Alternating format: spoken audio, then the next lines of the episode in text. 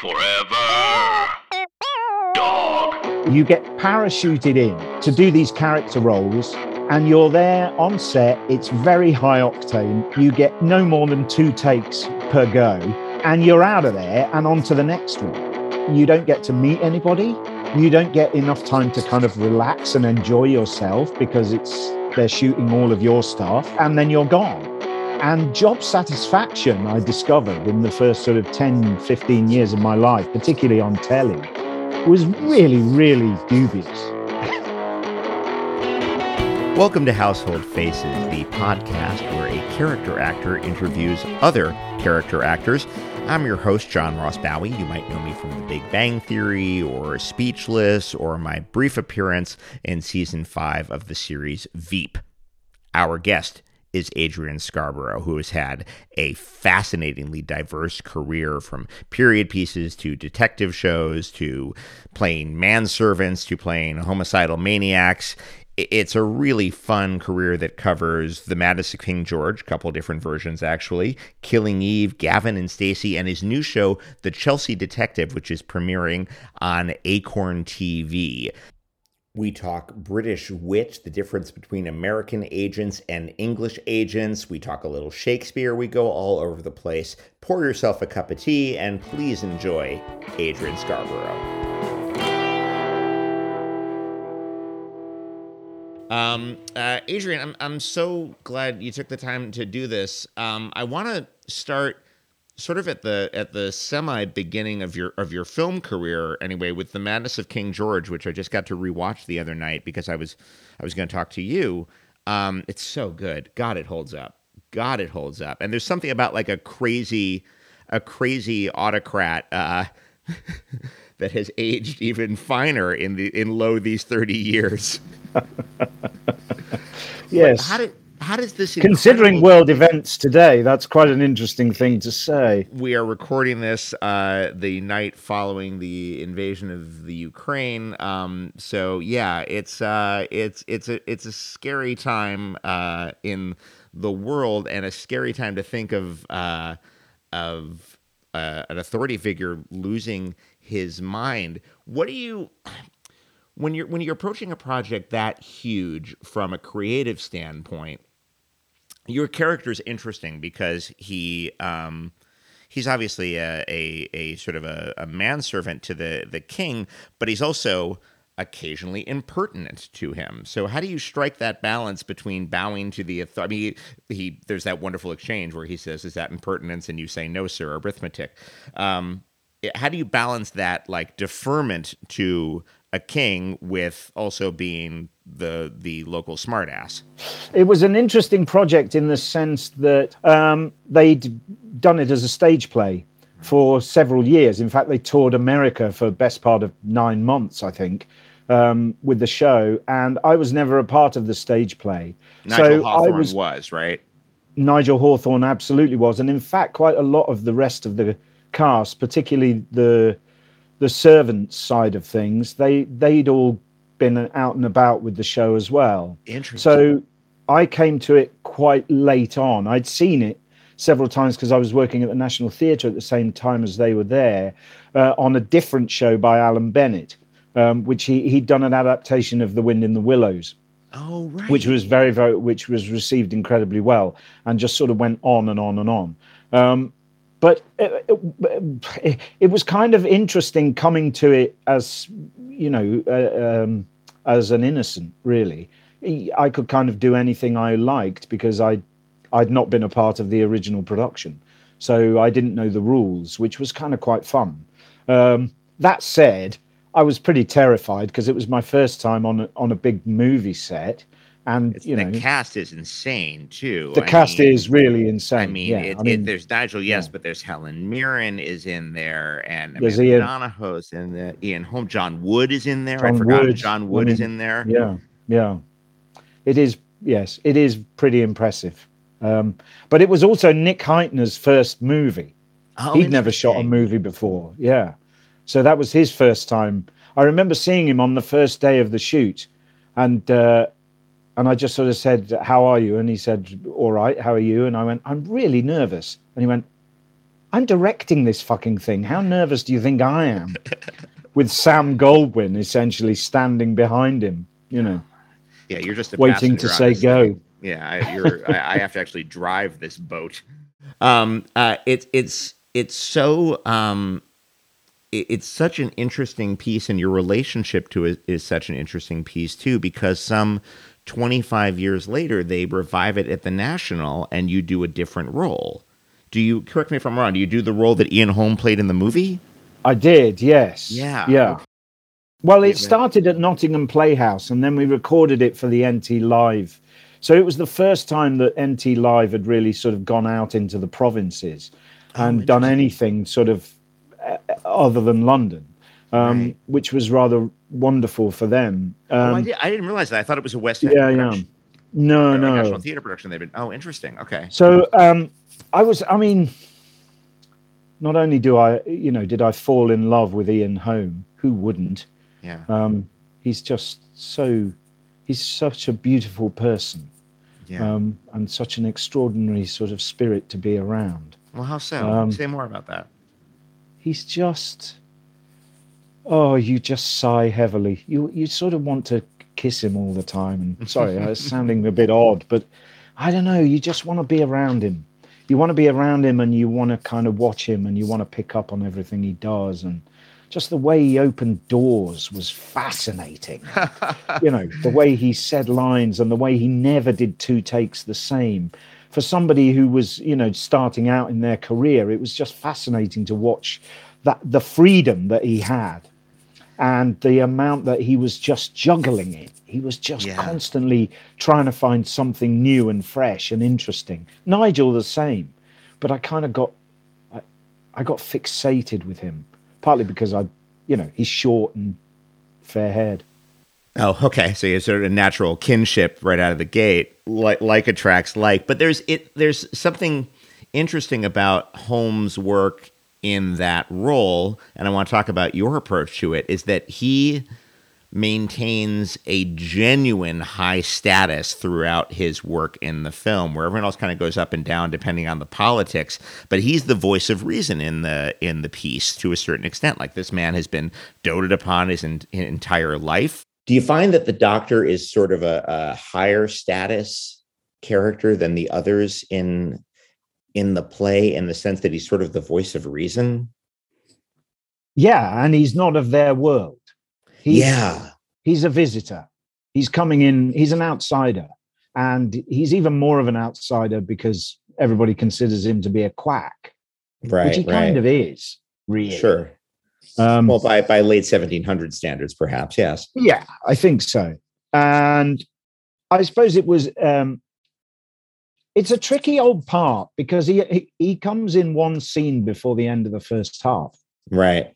He dominates the second half, mm-hmm. but it's quite hard just sitting in one's dressing room listening to this whole thing kind of play out. Um, and then essentially, you know, one of the heroes of the show kind of comes in just before the interval. Um, so I didn't enjoy that very much. I hadn't really considered that. But I usually you... do things like, I usually do it the other way around, where I'm dead by the interval. um, so... We will absolutely, we will address King Lear in a moment. We'll get there. Don't worry. But, um, but the, um, uh, so yeah, what are we talking about? Like an hour of downtime? Yeah, uh, literally. Sitting, yeah. yeah. Yeah. Oh, wow. Yeah. Wow. What was it like to come back to, to that text from a different angle, twenty-five years wiser, twenty-five years later? I thought I knew it better than I did. Mm. And you sort of, you look at it with fresh eyes, you know, in that extraordinary way that, you know, when you're twenty-five or whatever I was doing the film, or when I first saw the play, twenty-four maybe, you sort of look at it and kind of, you know, and it means one thing, and you go back to it in your mid-fifties and go, oh, hang on a minute. It's not about that at all, it turns out. Um, I suppose, yes, if we're coming on to Lear, the same could be said of many a Shakespeare play, couldn't you? Um, yeah, it's very interesting going back. It's not the first time I've done it. I have done it on a couple of other occasions when I've sort of re-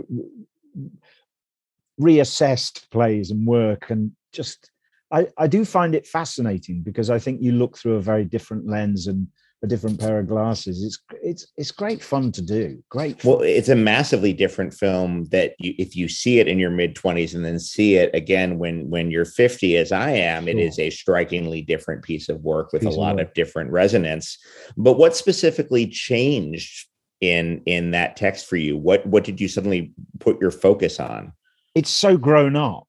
And it's so nuanced, and it's so, there's just acres more in it.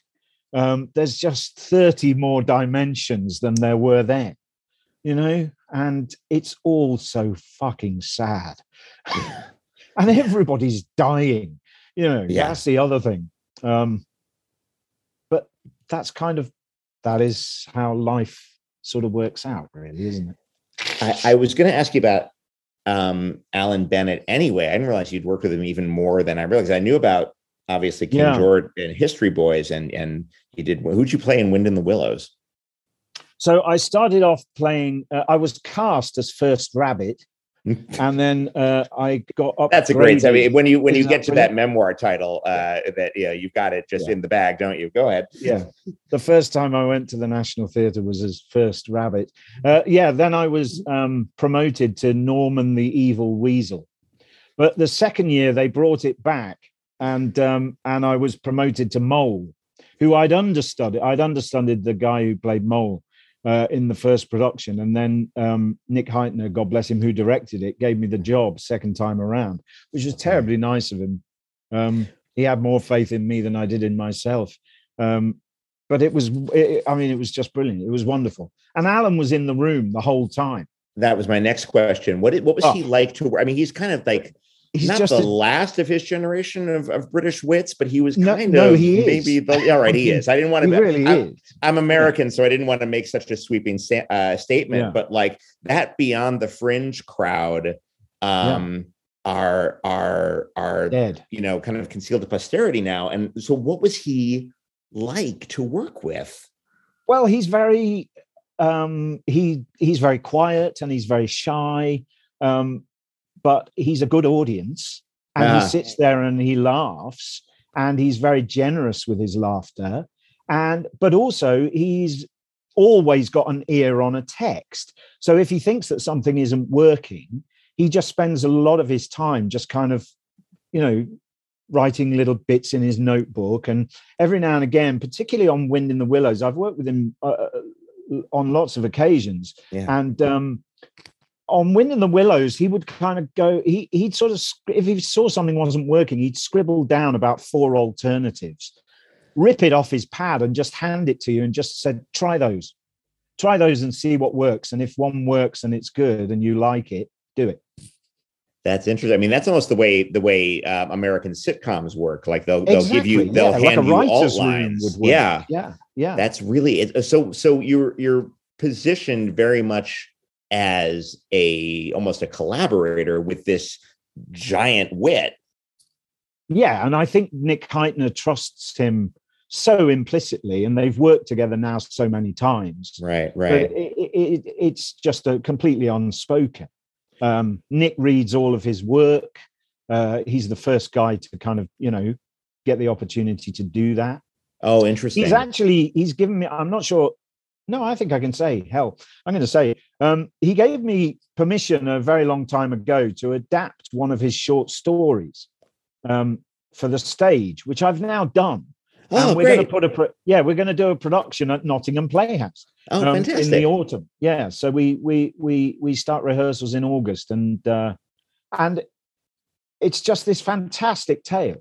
And he, I said to him one day, years and years ago in the nineties, I just said, you should turn it into a play. It'd make the most wonderful play. It's a tiny little slim novella, fifty mm-hmm. pages long, and um, just the most delicious story. And uh, and he said, oh, well, I might get round to it. I might not. And um, and I saw him sort of three years after that. And he, I said, did you ever get round to it? He went, no, you'd better do it. So. So I just oh my kind God. Of, I mean, that's like being that's like being knighted by proxy almost. Exactly, exactly. So I sort of put it in in the back of my head, and then eventually just kind of went. My wife just went, "Why on earth don't you just get on with that damn script?" Um, so I did. And it, yeah, it's worked out really well. It's very good. Very is, it your, is it the first play you've written? It's uh, yes, it is. Yes. What but, has thirty years so as an actor? It's so easy to do because no, I know. I mean, you're at, you're you're adapting a. If a you're adapting something that's already yeah, there, yeah.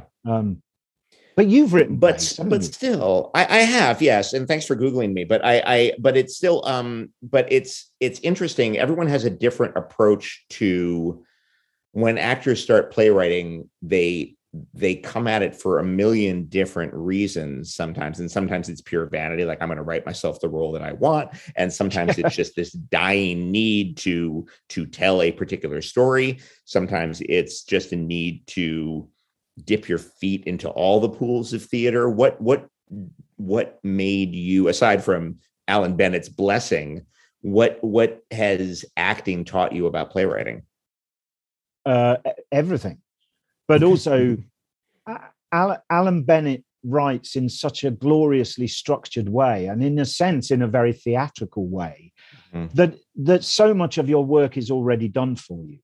Mm. And the the hardest part was the fact that with a fifty-page novella, turning it into an evening of two fifty-minute halves, right. you needed a lot of extra dialogue. And Alan's dialogue is incredibly specifically sounding. Yeah. It it has a it just has a Bennett noise. You know? There's a rhythm to it that is decidedly his. Yeah. That that I think comes from years in sketch comedy.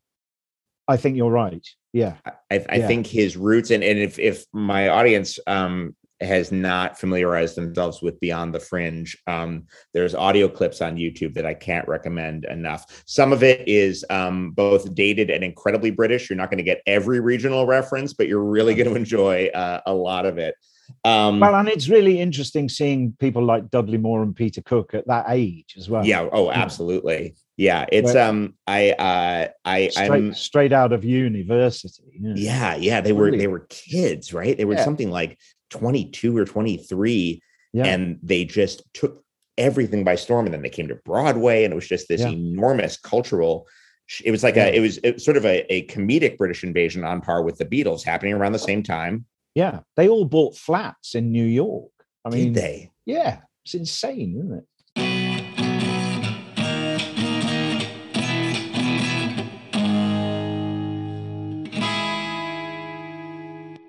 Hey everybody, Tim Heidecker here with huge news. Office Hours Live recorded another episode live. It was one of our great ones with the great Rory Scovel, who's got a new special out on M A X. Oh, yeah. And the Trinity's here. D J Doug Pound. Yes, hello. And Victor Berger the Fourth. Hi, hi, hi. Can't we, wait for the fifth. We enjoy the heck out of doing the show, and so will you if you find us on the podcast app of your choice now.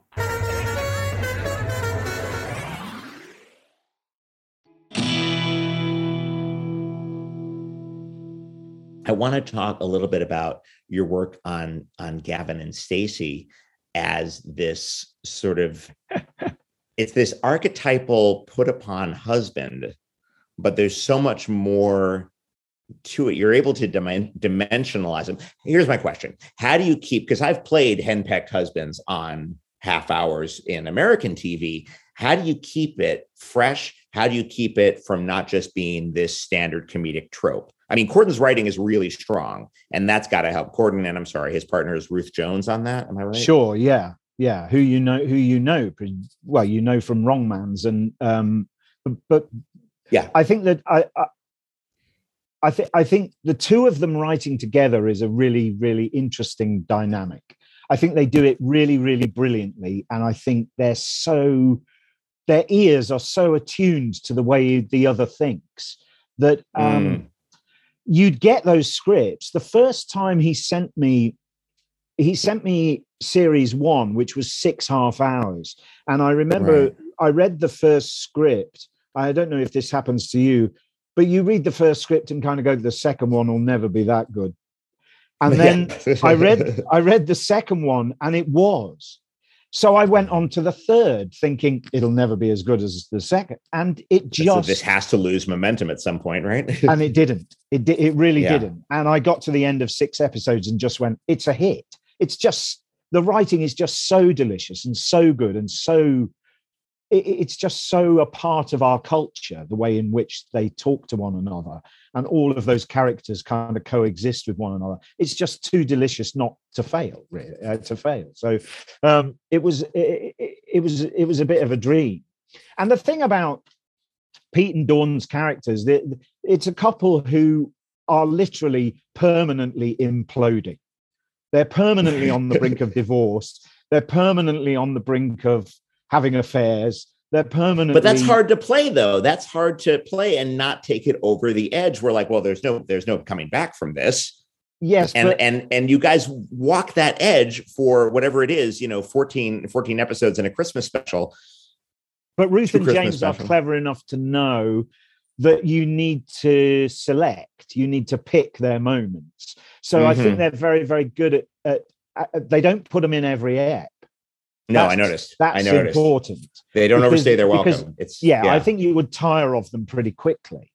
Um, if, it, you know, they're, but, but that was always the way with Gavin and Stacey. It's why they got out after three series. It was brilliant just yeah. to say, We we have this extraordinary thing, which is a world what well is about to become a worldwide phenomenon, and we've gone as far as we can go with it. So let's just not write anymore. Let's stop, and that's what they did. We've, can't, we've gone a, as far as we can go. God, Good on them. Why don't more people? Yeah. Do that? It's like such you're, a shame. You're talking to an American. We'll we'll drag things out for eight seasons of twenty-two episodes. Good Lord. I mean, and we'll still we'll not get an ending out of it. We'll yeah. flog a dead horse. My wife is literally yeah. writing on, and you know, it's it's great and people are loving it and watching it and they've refreshed the cast, but my wife is literally writing on season eighteen of Grey's Anatomy right now.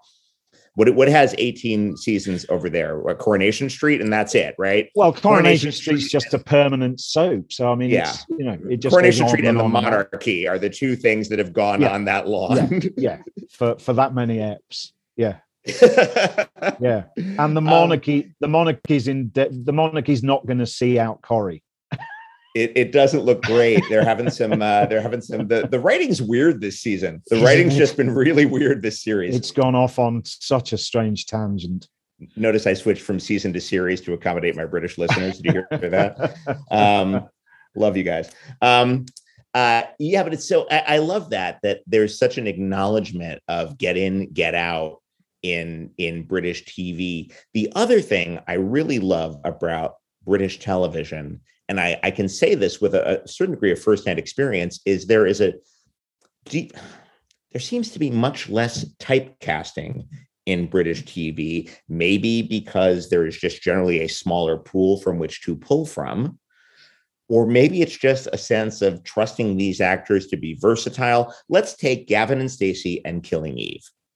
Okay, let's yeah. take two, two roles of yours. Um, one, you are this... Um, this husband who is a little bit of a beta male and is uh, is constantly being uh, henpecked and, and gives as good as he gets, but is, you know, just sort of put upon. And then Killing Eve, you're the handler of an assassin who is probably a dead-eyed psychopath himself. Yeah. And I don't know that you would have had those the opportunity to play both of those in the United States. Had you? Really?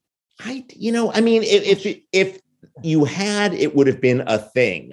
It would have been, see Adrian Scarborough as, as you've never seen him before, you know? I just feel like they, look, I have a British agent, which is how I ended up on The Wrong Man's, which is how I ended up on, on Feel Good. I did A Death in Paradise. And I, I feel like my British agent, and this is no disrespect to the people who handle me in the States, but here in the States, I play a ton of nerds and I play a ton of beleaguered academics. And my British agent calls me and goes, hi, you're a sleazy drug lawyer. Uh, put yourself Brilliant. on tape. And I book it. Um, uh, uh, hi, you're a stand-up comic who actually might be a, a predator. Okay, great. I book it. Um, I just, you don't feel like there's, you're getting a chance to do a, a wider range of stuff in, in the U K. Compare, compare your career to your friends who have probably moved to the States. Oh, sure. Yeah. Right. Sure. You see my point, yeah. right? Yes, I do. Yes, I do. Yeah. They play the same thing again and again and again. Yeah. You know, and, and, and, and yeah. they play, you know, and, and, you know, whenever we need like uh, an authoritarian who's going to bring some prestige uh, uh, to the project, we Brit. call one of, we call one of our Brits in Malibu. yeah.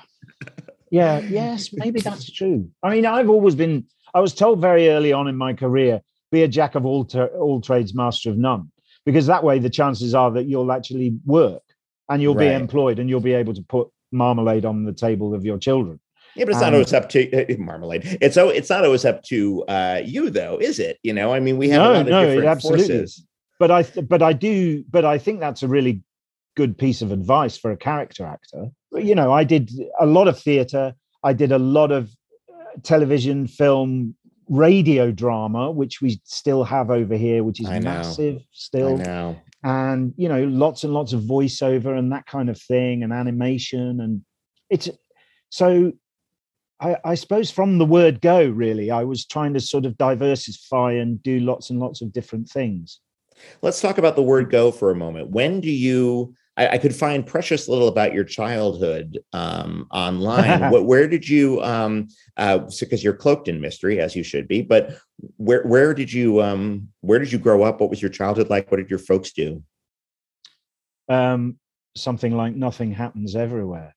Uh, I grew up in Melton Mowbray in Leicestershire, uh, which is a backwater, a seedy backwater in the East Midlands of this country. Oh, and okay. East Midlands. So that's yeah. sort of like, that's a little bit like our American Midwest. Are you talking like, are you near like Wolverhampton, Telford, around there? Yeah, a little, well, a little bit further east than that. Yeah. So but, even but closer to Wales. Birmingham, on a line with Birmingham, Birmingham, essentially. Got it. Okay.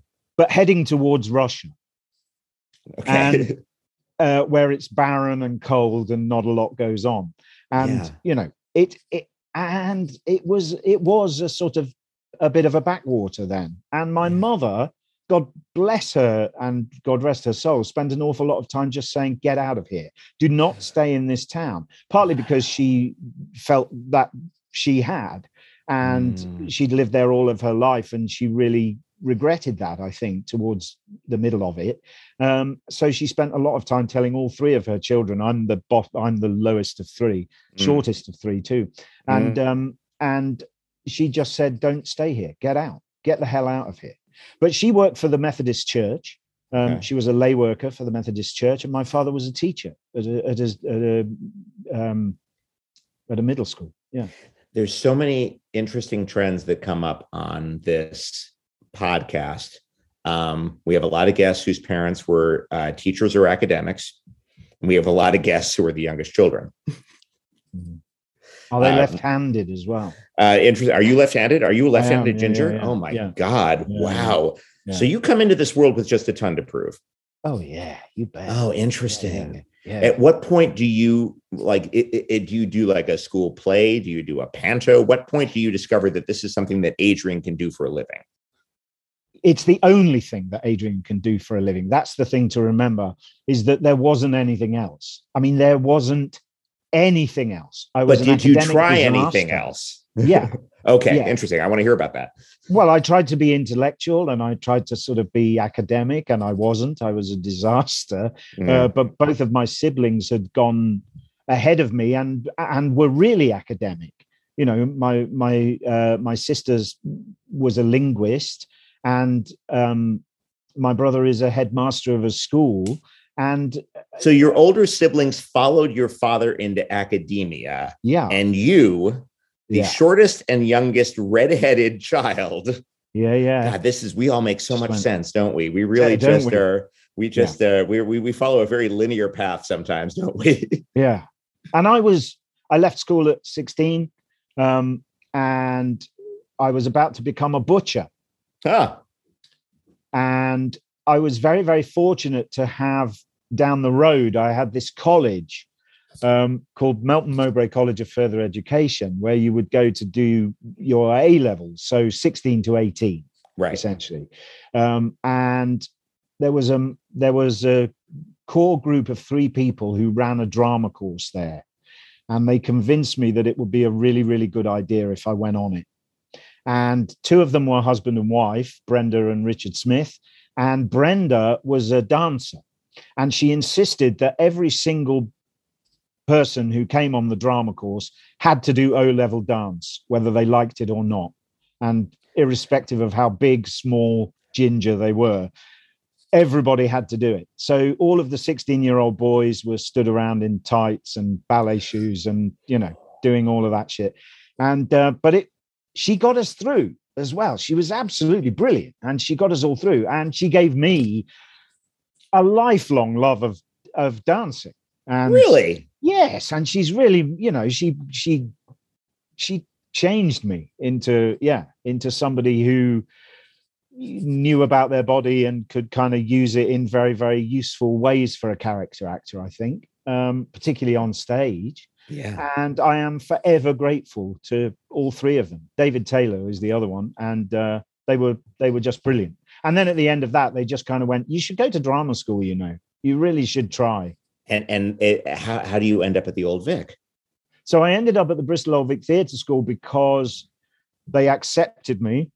Okay. And I got this, I remember getting this prospectus through the post, and there's this tatty old building at the top of uh, Clifton Down uh, in Bristol. And it there's weeds growing around the door, and all the paint is falling off, and the windows jam. And I just remember looking at it and kind of thinking, what goes on inside is obviously a lot more important than the actual look of the building. And is, I just uh, thought, yeah. I want to go there. There's just something about this place, and I really, really want to go. So I auditioned for it and got in. Do you and, remember? What, um, do you remember with what you auditioned? I auditioned with, um, yeah, Dysart from Equus. Oh, so, wow, the, the the psychiatrist, yeah. Yeah, but I was like, tw- you know, I was uh, I was eighteen. You're you're Alan Strang's age when you exactly. when you're reading Dysart. And I remember, I remember, you, you well, uh, you had to sort of go through different levels in order to get a place, and everybody just kind of went, "Why are you doing that?" That speech? It was really peculiar. And then I think I did um, Lawns from Two Gentlemen of Verona. Lance yeah. is the one with the dog. Yeah, he's a, yeah, and and yeah. Do you know? Yeah. Do you know? Uh, do you know the actor, the American actor Dylan Baker? No, you do actually. You've seen him. I bet I do. Um, I he is. In, he is in fact a household face. Um, uh, I was just talking about Lance with him on this very podcast. He did it oh, at uh, yeah, the yeah. Delacorte in Central Park. Um, that's crazy how these things connect. Um, so you do this um, incredibly embittered, cloistered middle-aged guy at the age of eighteen to get in, yeah. into drama school. But I mean, that serves my point even more. Like, you're just gonna like, okay, yeah, I'm not gonna, I'm gonna completely go outside the box here. I am thirty yeah, but I years didn't know, young. I mean, I didn't know that I was going outside the box there. It was just a stupid choice, but I was indulgent and I loved it. So I just sort of thought, oh, well, that'll do then. I'll do that. But there must have been, I mean, in a sense, I, I've been trying I've been trying to play him, I think, for, you know, the last thirty years. Right. And now what's interesting, and you must find this too, that I think after after a while, you do get to a certain age where where kind of everybody kind of, where where the parts are starting to get a bit more interesting, because they're starting to get a bit more three-dimensional. They I think really it was John, uh, I, I I stole it absolutely wholemeal um, from John C. Reilly, but he, he has that wonderful expression, um, S A S acting, which I spent, you know, the first twenty-five years of my career doing, which is basically you get parachuted in, you know, to do these character roles, and you're there on set. It's very high octane. You get three days, no more than two takes per go, and and you're out of there and on to the next one. And you don't get to meet anybody. You don't get enough time to kind of relax and enjoy yourself, because it's, they're shooting all of your stuff, and and then you're gone.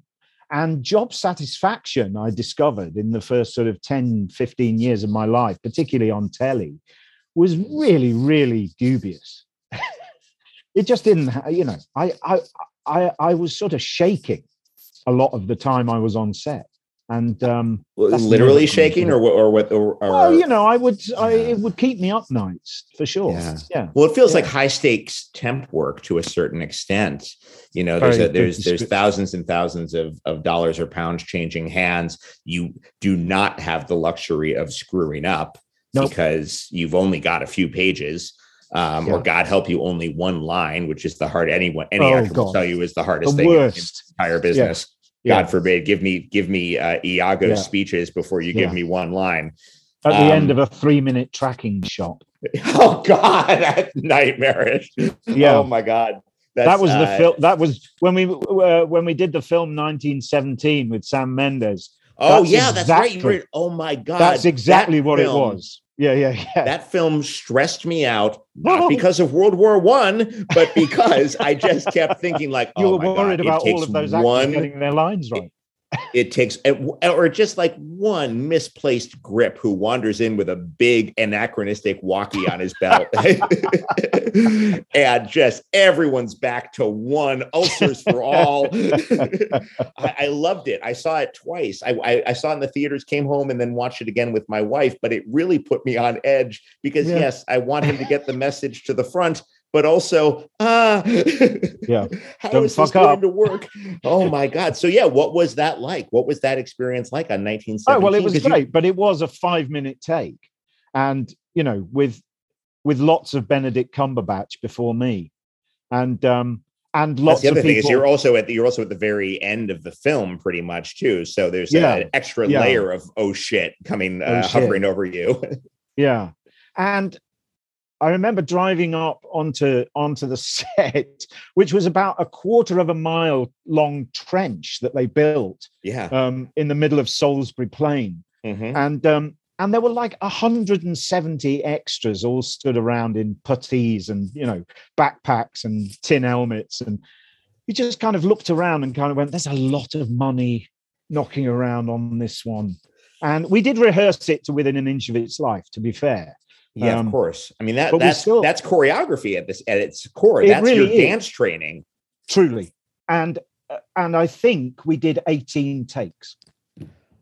Oh, my God. Because Sam, Sam, God bless him, is, you know, in dogged pursuit of perfection quite a lot of the time. And right. uh, I mean that in a, a very respectful way, too. Sure. Um, he's just, he's brilliant. I mean, he's brilliant. Like have you a, have you worked with him like on stage a, at all? Yeah, I've done a couple of plays with him, and um, oh, he's just brilliant. He's like it's like having a sort of coach. It's like having a sports coach mm. alongside you. It's just joyous. He's kind of there on your shoulder, patting you on the back, going, "Go on, go on, go on, do more, try this, do that." Wonderful. That's joyous. So exciting for an actor, and, and to to be still given that opportunity later in your career to just sort of, especially to play with such incredibly high stakes. That's uh, that's pretty wonderful.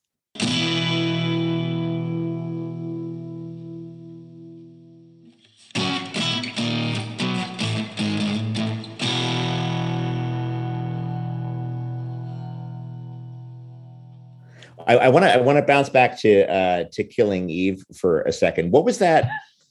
What was that shoot? I mean, there's like there's fighting. There's a ton of violence in that um, stuff that you you're not usually asked to do. Mm. I, I generally speaking, not on camera anyway. Perhaps you've done more in theater. Was it? No, I'm really it, not. I'm no. I'm, I don't play that many cold-blooded killers. Yeah, more, more would be nice. You know. The Bond villain, hundred um, percent. Yeah, it's just agreed. Such fun, isn't it? Yeah, yeah. Why don't we do? Why, why don't I don't know? Why don't they? See I think it's so much? surprising and interesting when guys who look like us play villains yeah. and, and play actual like existential threats to someone. There is that moment when you're you're choking Eve. Spoiler alert! Near the end of your arc, um, that is it. The laughs only work because the threat is very genuine. Yeah. Yeah. Well, you know, the suspense I mean, of is is is Sandra going to be able to follow through on this only works because, oh, shit, no, this guy's actually this guy can kill her right kill now her. with his hands. Yeah. Yeah. And did you kind of find that? Was that fun? always going to be the way it was going to be done? Or or did you kind of build up to that through rehearsal? No, it started off with uh, it started off with one being one scene in the car where right. I essentially sort of um grab around the throat and sort of push her against the window of the car, and he and there's just a moment where they think you're going to kill her right there. Yeah, there's this. Cra- he has this crazy violent turn, and yeah. uh, and that was the end of it. That was the that was the part. And I read mm. it and just kind of went, "Oh, that's delicious! Hurrah! Yeah. Oh, thank goodness for that." Yeah, um, and also I, you know, I love Jodie, and I'd seen the show. I. Mm-hmm. I and I just kind of thought, oh my God, this is going to be job of the year. So I thought, it's only one scene. Fuck it, let's do it. You know, yeah, yeah, yeah. Great fun. And then they just, I think they sat down together and just kind of thought, it's he's too good to waste. He's too, he's just too much fun. And also, to be fair, uh, I don't think there's a single English character actor who actually survives the series. Um, oh, that's every, true. I mean, yeah, it's not a safe, it's not a safe gig for the David Higgs of the world, is it? Not really. No, I mean, they all get it. They all get it in the end. Um, yeah, I mean, shocking, shockingly predictable. Um, but then they decided to sort of b- b- build it up a bit and put him in. And I, I remember having a, a, I had an exchange with Emerald Fennell, who was writing right. at the time, and I just went, "You've got to kill him, you know. Ki- please give him the most appalling death." Please, you, I just so love that, and and she, she followed through. Good, yeah, yeah, she followed through. It's grisly. She really did. It, it is. is uh, spoiler alert. It is fucking grisly. yeah, yeah. Um, they uh, built this fantastic um, backpack, which oh, is that how they did it? Under okay. my shirt? Yeah, and I was sort of walking around with it for like three days with this huge oh, thing sticking and, out the back. It is it just so filled rude. with uh, filled with like blood squibs? Yes, yeah, and also oh, they had a trough for Sandra. Um, they had this sort of, it was like a, a an animal food trough, and they'd filled it all with sponges and just gallons, gallons of blood, so that when she's she goes down with the axe, it just went everywhere. Oh, it was such fun. it oh, shows. It really shows. So brilliant. Um, It it comes across in, in the playing of it. Um, yeah. uh, so let's let's alienate some of my uh, uh, of our audience here and talk about um, the the Fool in Lear. I love I love that play. I really do. I've seen a bunch of different uh, productions of it, but I I I will admit I am confounded by the Fool. Every other Shakespearean clown, it's very clear. Like oh. This clown wants to get laid. This one wants power. This one's hungry. This one's drunk. Got it. What does the fool want? This is what fucks me up with him. What does the his his language, even by Shakespearean standards, is so obscure. Oh, I, I just struggle with it. How do you get into a character like that? Well, I think this was a Sam Mendes production. Oh no so, shit! Oh, I didn't even realize. Yeah. That's amazing. Yeah, right. yeah, yeah. So. So, and Simon Russell Beale was playing Lear. Yeah. Um, very young. Uh, but he was also, he was, but that's, that's his deal though. He, he was also a super old Hamlet a few years back, if you'll recall. So yeah, he's, yeah, he, really he, was. he loves to skew our expectations. Carry on. Yeah. He's very, I mean, he was brilliant. He was really, oh, really great. good. Um, I think, what is he after? What does he want out of life? I think he's just been a retainer. He's been around. They've been around together for so long. And he's the only person, essentially, in the first half of the play, who speaks truth to power. Mm, he is right. the only person, and he says it relentlessly. Yeah. He goes over and over and over it. He says, "You're an idiot. You're a fool. What you've done is really stupid. Hello in there. Come on out." He he never, ever stops telling him what a total dick he's been.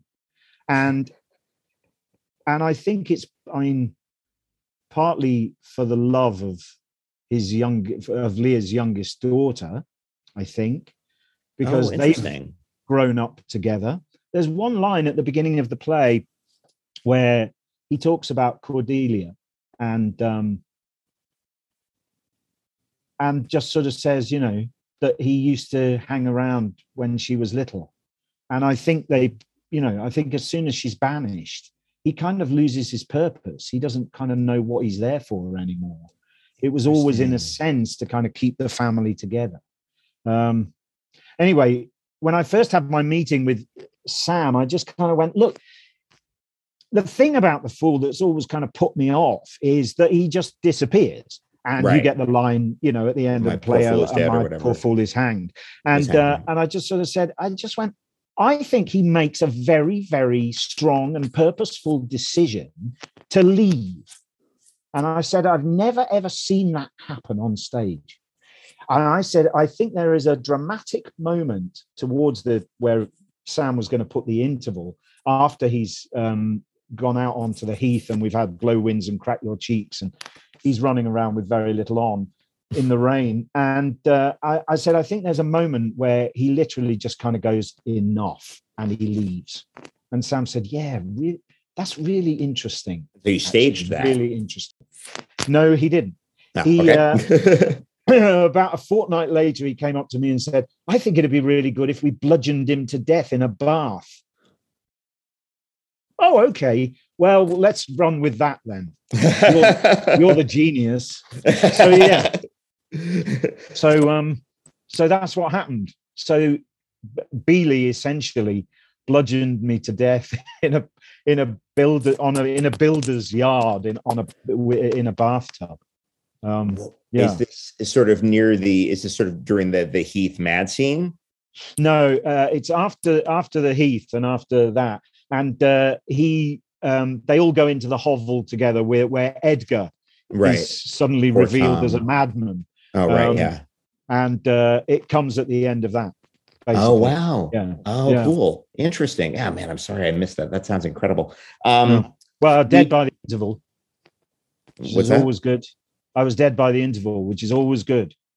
Um, you can, do you stick around for the bows or? Oh yeah, I had to stick okay. around for the bows. Okay. Yeah. Okay. Yeah. Um, there was one day when I got on my bicycle and went to a gin festival in Camden, and uh, I had a bet with a friend that I could get, I could get there, have a gin, gin and tonic, and get back for the curtain call.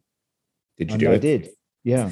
That's real old school Peter O'Toole terrible, stuff right there. Yeah, that's not. That's that Richard, not... Richard Harris, my Richard Harris moment. Yes, exactly. Um, uh, um, have you read a book? We don't have to keep this. Uh, there's a book called Hellraisers that is oh, specifically, yes, yeah, yeah. yeah, it's specifically yeah, about that generation, the Harrises, that. the O'Tooles, the Oliver Reeds. Um, yeah, yeah. And honestly, you will read the book and you'll get cirrhosis. It is remarkable.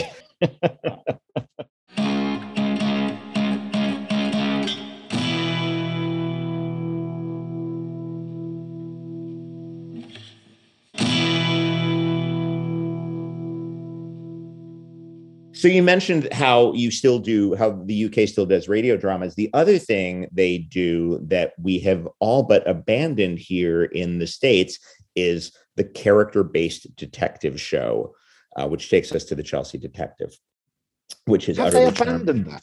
Have they? I'm really? trying to think of the last one that is genuinely about a a a an idiosyncratic Columbo. Jim Rockford style character, and you're kind of a hybrid of the two now that I think of it. Definitely. Um, uh, um, that because you know we we've done so well with the procedurals, and look, I love forensic science as much as the next guy, but uh, I, I would love to follow these detectives home on occasion, particularly if they live in a cool little houseboat.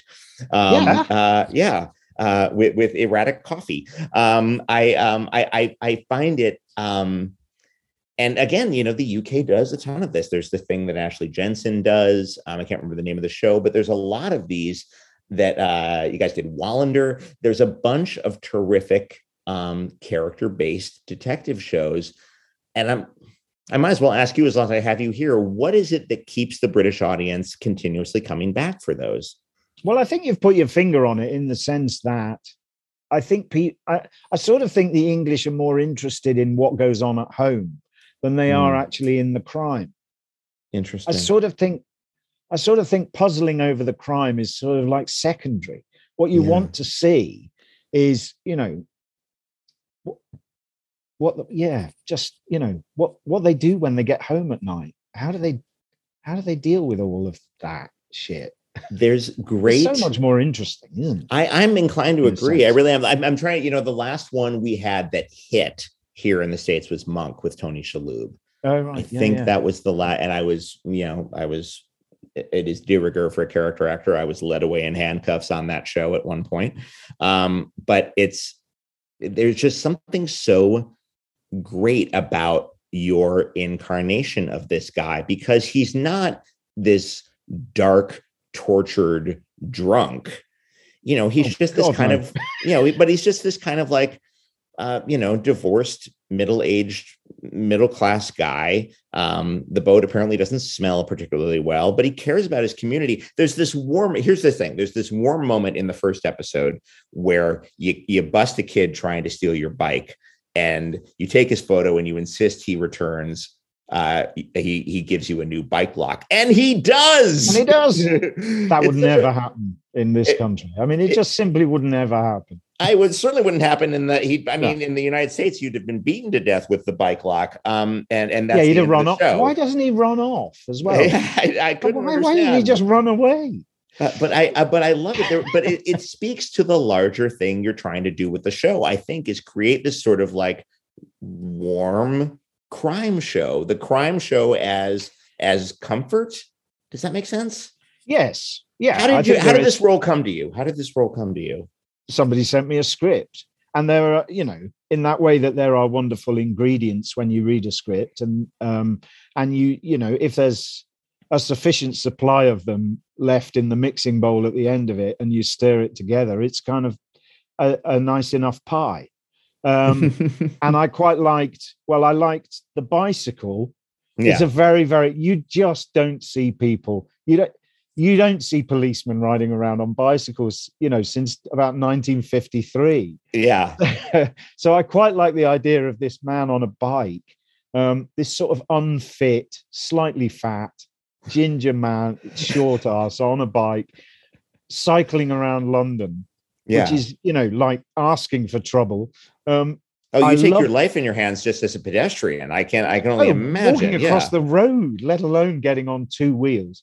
Terrifying. Um, imagine if you're not trained to look the right way, by the way. I, I, I take my life into my hands every time I visit. Carry on. Hey, look, imagine if, if, if people are allowed on a red light to turn round a corner in L A. Fair enough. What yeah. Okay. Fuck? Yeah. Yeah. Fair um, enough. Yeah. Yeah, you make a very good point. Um, yeah. That was just that was something else when that happened to me. Um, Divided by a common language is the Churchill quote, I think. People blowing their horns at me as well, going, "Go on." Totally anathema. To, it's to been two English seconds. I beg your pardon. That's red. Um, um, no, but I loved the houseboat. I just thought as a, a as a metaphor for a man, sort of, you know. A, a melancholic sat in the middle of an island, you know, it's surrounded by water. Quite literally adrift. Adrift, absolutely. Um, yeah. Uh, I loved that. I thought yeah. that was great. I like the phone as well. I'm a technophobe. So uh, it was really, really great to kind of go, he takes photographs, because of his dyslexia, he takes photographs of everything because he has a much more visual memory. Yeah. So yeah. he really kind of quite likes that. So he, everywhere he goes, he's got his phone out and he's taking photos of, you know, bloody corpses and knives that have been used. I just kind of like the kind of, yeah, I mean, you know, he'll just take a photograph of anybody and anything. Um, compl- yeah, just he's just allowed to. But um, by following him home, you dimensionalize the whole world, because there's the suspense with comes that comes from you chasing a caretaker. Fine, fine. But there's a suspense to you. My God, he's got he's got the number up. Is he going to dial his ex-wife? Oh God, is he going to actually dial his ex-wife? He shouldn't do this. Now's not yeah, the time. yeah, yeah. So it, it just yeah. dimensionalizes the guy in a way that's so exciting. What is it? Um, he uh, plays uh, Bach as well, you know? I know. He, he sits there of an evening, you know, with a glass of red wine in his hand, play, tootling Bach on his little keyboard. It's like, oh. How mad does it get, you know? And there's, and there's such a, a a weird irony that the dyslexia thing is interesting. It, I did note it, but I'm I'm now just realizing how interesting it is that your character has dyslexia, and so much of the of the first episode hinges on a handwriting sample. Yes, yeah. And, and every time he gets given a file, he just hands it to somebody. Yeah, to he just hands it to somebody else, and he just gives it to somebody else as a deal. Please deal with that. I can't. I simply don't know what to do with it. It's yeah. such a fun yeah. way to approach detective work in in a visual medium. You know, it just it it just works really, really well. And you're so you're you're clearly having the time of your life on it. It looks. I'm like. not sure I mean, how professional it is from, from a crime busting point of view. oh, uh, you know, I'm, I'm, I will suspend all kinds of disbelief if I'm, mm. if I'm enjoying the ride. Um, exactly. Uh, yeah. But it, it, I, I really, um, what it looks like is uh, a, a very, very likable character, but it also looks like an actor who maybe wasn't entirely sure he was going to get to play a D I for any extended period of time, and now gets to. Yeah, I think uh, you're right. I mean, there... lob, lob the kitchen sink at it, really. Yeah. It took me a long time to kind of... I was very, very lucky in that my co-star, my sidekick, mm-hmm. um, Sunita Henry, is ju- is really brilliant. And she's very, very... She's very quick. And she learns lines really quickly, which I don't anymore. I used to be so much quicker than I am now. Mm. And they take so much longer to go in. And particularly when you're on a show like that, it's just unrelenting, isn't it? You, it's just every day. And there are changes continually. And, and it's also mountains of lists of exposition, too. Yeah. A lot yeah. of the time. And yeah. the same questions day after day after day. Yeah, because, yeah, sure. But just in a different order, essentially. Yeah.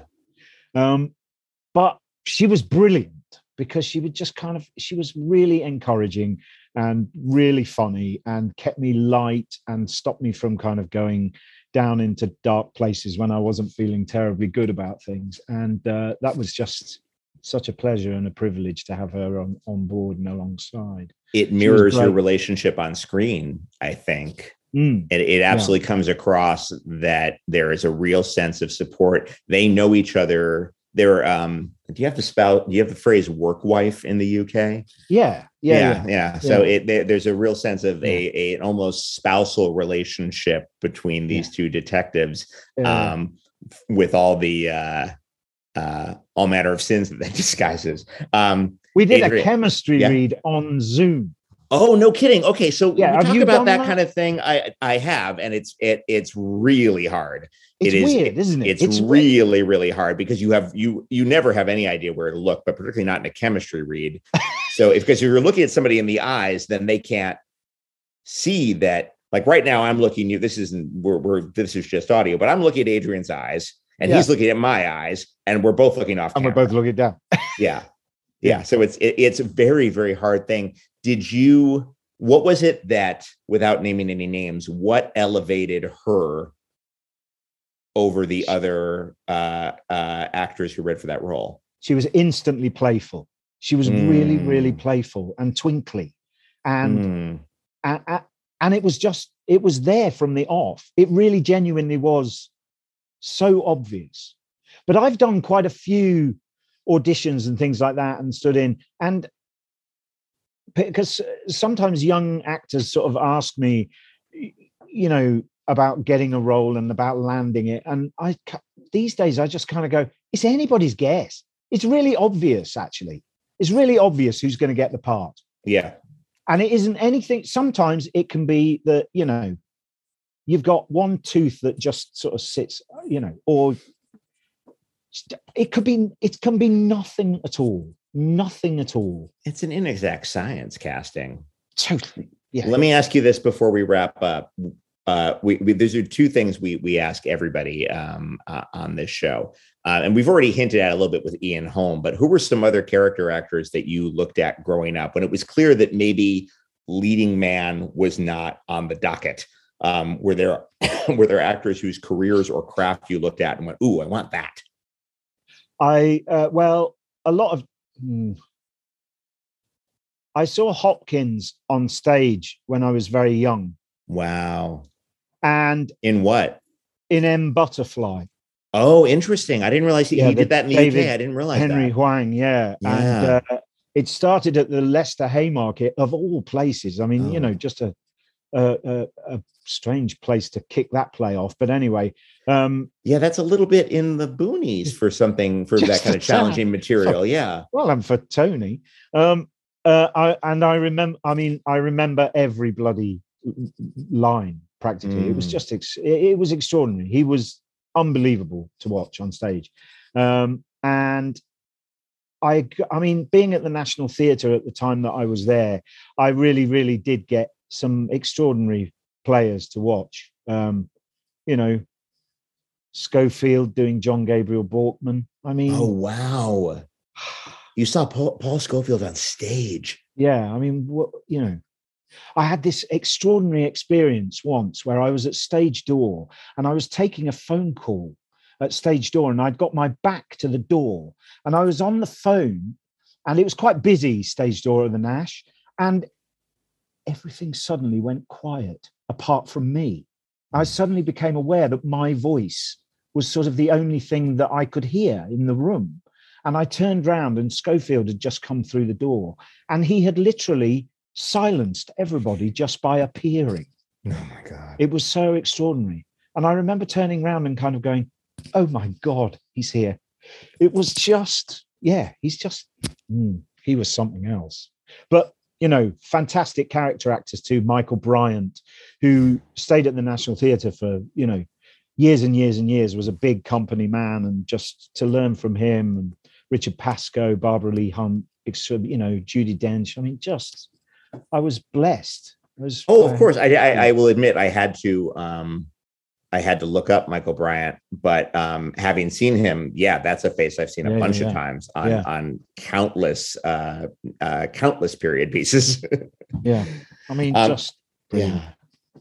Very lucky. What was a role that that got away from you? Doesn't have to be. In fact, it's better if it isn't something you're particularly bitter about. But it, was there a big role that that our audience might be like, really, Adrian Redford, that? No kidding, huh?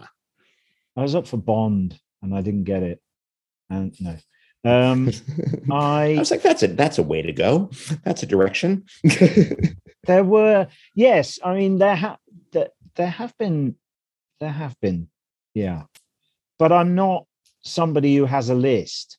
I'm not asking. Here's the thing. I don't ever ask this in a sense of like, are you still holding a grudge? Are you still embittered about this? What I, I ask from a place of, isn't it interesting how random casting can be?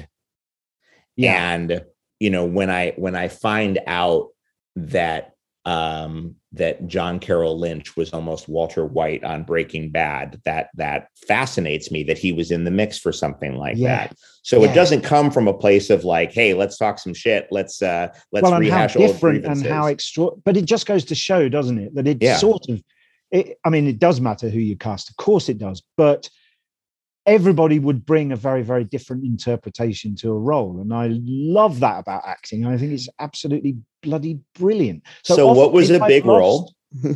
yeah. Well, if I've lost out to other people, um, I frequently, I frequently see the things that they've done and kind of go, yes, I mean, yes, absolutely. Oh, absolutely. Totally yeah, yeah, sure. valid take, completely. Yeah. yeah. Yeah. Um, I found, I mean, I suppose my the most frustrating part of this question is that if you're not bankable anymore over here, then you have a hard time getting to a level now, I think. I think they need something to hang it on, which has nothing to do with any kind of meritocracy. No. They no. just need something to hang it on. I love this illusion that this is somehow an exclusively British problem. Um, that's that's candidly adorable, but um, but no, I mean, I think there's certainly a um, there there are there's always going to be the name game, um, but that also becomes less and less relevant as time goes. I mean, how many how many amazing shows have come out with just a cast of newcomers uh, or relative newcomers, and have been massively successful, and how many things have been anchored by a massive movie star and have died a thousand deaths. I mean, it's just, so it's, it's, yeah. there's no trying to bring any sort of strict market demand to it. This isn't econ. This is, this is something yeah, yeah, yeah. entirely, yeah. entirely different. I'm not going to get a roll out of you, am I? You're really going to, you're going to clam up on this one. You're taking the, uh, what we would say in the States, taking the fifth on this one. I'm trying to think, I'm trying, I mean, you probably wouldn't know it anyway. Do you know what I mean? I, I, I mean, there've been, yeah, there've been little telly things that I've lost out to other people, and but I don't. I, I'm much more likely to harbour a grudge about a director or a producer or so, than I am about a role, I think. Oh, interesting. Yeah, interesting. I'm. I get much more angry and frustrated and cross and yeah, kind of. Uh, I can't let things, I can't let people go. You know what? That I will in not a way that I can issue. Let parts go. I will. I will not press. I will not push this issue any further uh, because I want you to live at peace, Adrian Scarborough. I, I cannot thank. You. Oh, wait, wait. If you I got think one. of one. I'll, oh, I'll if you think of one, know. yeah. By all yeah. means, yeah. This will yeah. drop in a few weeks. Let me know, and we'll either record a little bonus uh, chapter, or, yeah, or you can um, just I'll put, just just put it on the put it yeah, in I'll the. Just, I'll, I'll just outro it. Uh, we'll uh, just we'll out find of interest, a way for you yeah. to um, vent your demons. Okay. Okay. It, Adrian Scarborough, I cannot thank you enough for your time. This was really John, a delight. It's an absolute pleasure to meet you, and how wonderful. And that is an episode wrap on Adrian Scarborough. His new series, The Chelsea Detective, is on Acorn T V, and you should absolutely check it out. It is, again, one of those terrific character-based detective shows that only the British do. Forever Dog. Household Faces is a Forever Dog production, executive produced by John Ross Bowie, Brett Boehm, Joe Cilio, and Alex Ramsey, produced by Ben Blacker.